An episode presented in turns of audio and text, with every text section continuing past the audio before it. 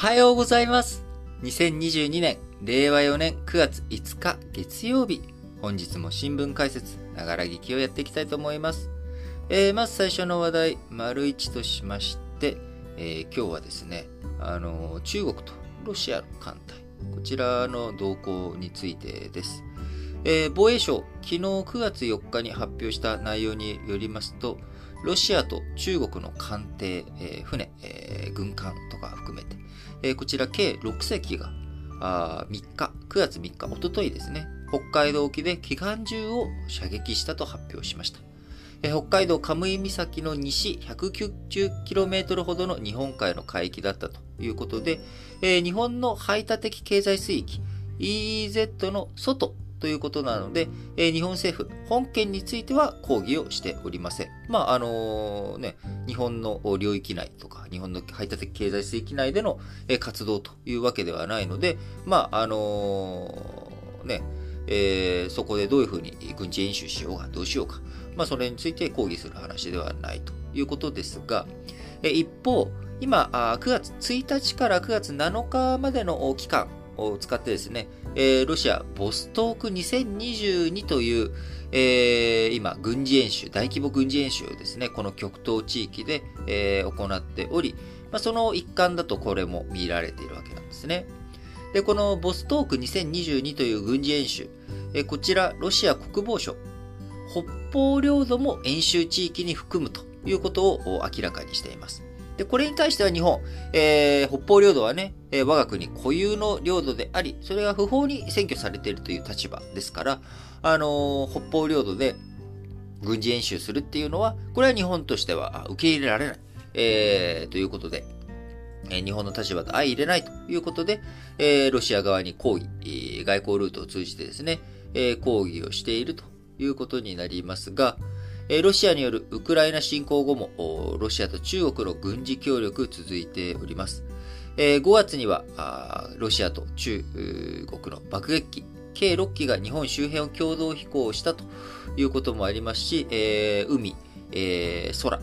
いろんなところでですね、中国とロシアの連携が強まっていくということになれば、日本ますます危機管理しっかりとやっていかなければいけないということから、まあ、あの、今回ね、えー、非常に8月の概算要求、えー、金額ベースでも過去最高というふうに防衛費、えー、計上しておりますけれども、さらに、えー、事項要求として、えー、反撃能力、えー、スタンドオフミサイルなどの、えー、こういった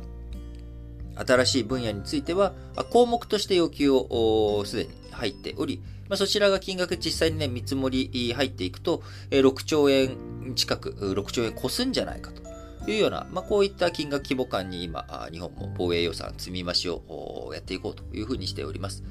金額とかハード、そういった装備だけじゃなく、日本、中国とロシアがね、中ロ一体となって、軍事演習を重ねていくのであれば、日本としてはアメリカ軍、在日米軍と、あるいはアメリカの第7艦隊、太平洋に展開しているアメリカの艦隊ですね。こういったところと一緒にえー、日米、えー、統合して、運営していく、運用していくと。いうこと、え、これを目指してですね、どういうふうにやっていくのかということを日本も対策対応していかなければいけないと。いう流れになっております。えー、ロシア、ウクライナ侵攻をめぐってはですね、えー、IAEA の、えー、専門家が、ロシアが占拠しているウクライナのザボロジエ、ザボロジエでよかったっけ、ザボロジエ原発、えー、こちらのね、原子炉関係について、えー、ロシアがウクライナにあるザボロジエ原発を占拠していると。まあ、こちらについてね、放射能漏れとか、あそういった事故とかが起きないように、IAEA、えー、専門家2人を常駐させると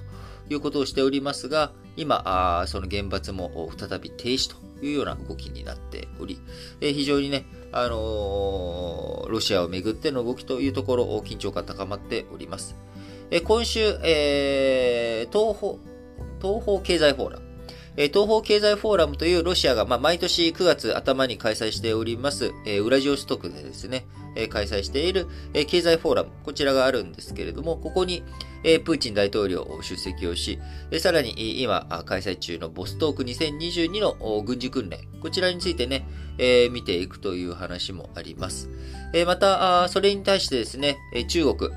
え習近平さん、李克強さん、こちらがね、ナンバーワン、ナンバーツーなんですけれども、えー、大体ね、ナンバー2ぐらいまでは中国のね、えー、名前出てきて、まあ、習近平さん知ってるよっていう方は、この新聞解説ながら聞き、えー、皆さんね、名前聞いたことあると。で、李克強さん。で、ナンバー2のね、李克強さんも結構、わりかしね、私も名前出しますんで、ああ、うん、なんか聞いたことあるぜっていう、えー、人も多いと思います。えー、まあ、あの、毛沢東さんと周恩来さんみたいな感じでね、ナンバーワンとナンバーツー、中国の政治体制において、えー、割かし記憶に残るというところあるんですが、えー、その中国、第3位になるとね、序列3番目、ナンバー3になるとなかなか名前覚えられないんですけれども、えー、立選書さん、李ジャンシューさんという人、えー、がいるんですが、この序列第3位の人がですね、えー、9月7日からロシアや韓国などを訪問していくということで、えー、中国の、あ、ロシアのですね、えー、東方経済フォーラム、えー、こちらに、えー、参加、出席するという動き出ております。えー、中国、ロシアとかにね、限らず、えー、大、えー、新型コロナこちらの前以降、中国の最高指導部の人たちは外遊というものを取りやめていたんですけれども、こちら復活していくということになります。中国ね、あのー、昨日もお伝え、昨日、おととい、えー、昨日か、えーおとおえー、昨日お伝えしました通り、あの新型コロナあめぐっての動きなどもですね、えー、まだまだゼロコロナ政策やっているわけですから、あの、指導部の動き変化ありますけれども、経済とかそちらの方もどうなっていくのか、あ引き続き今週もいろんな話題、えー、見ていきたいと思っております。えこの後、パート2ではですね、えー、レンティア国家という言葉、用語説明。えパート3では MBO、マネジメントバイアウトについて、え説明をし、え丸4、今週の経済、指標予想、えー、お伝えしていき、えー、最後、丸5でね、いつも通り、主要5種の社説を紹介して締めくくっていきたいと思っております。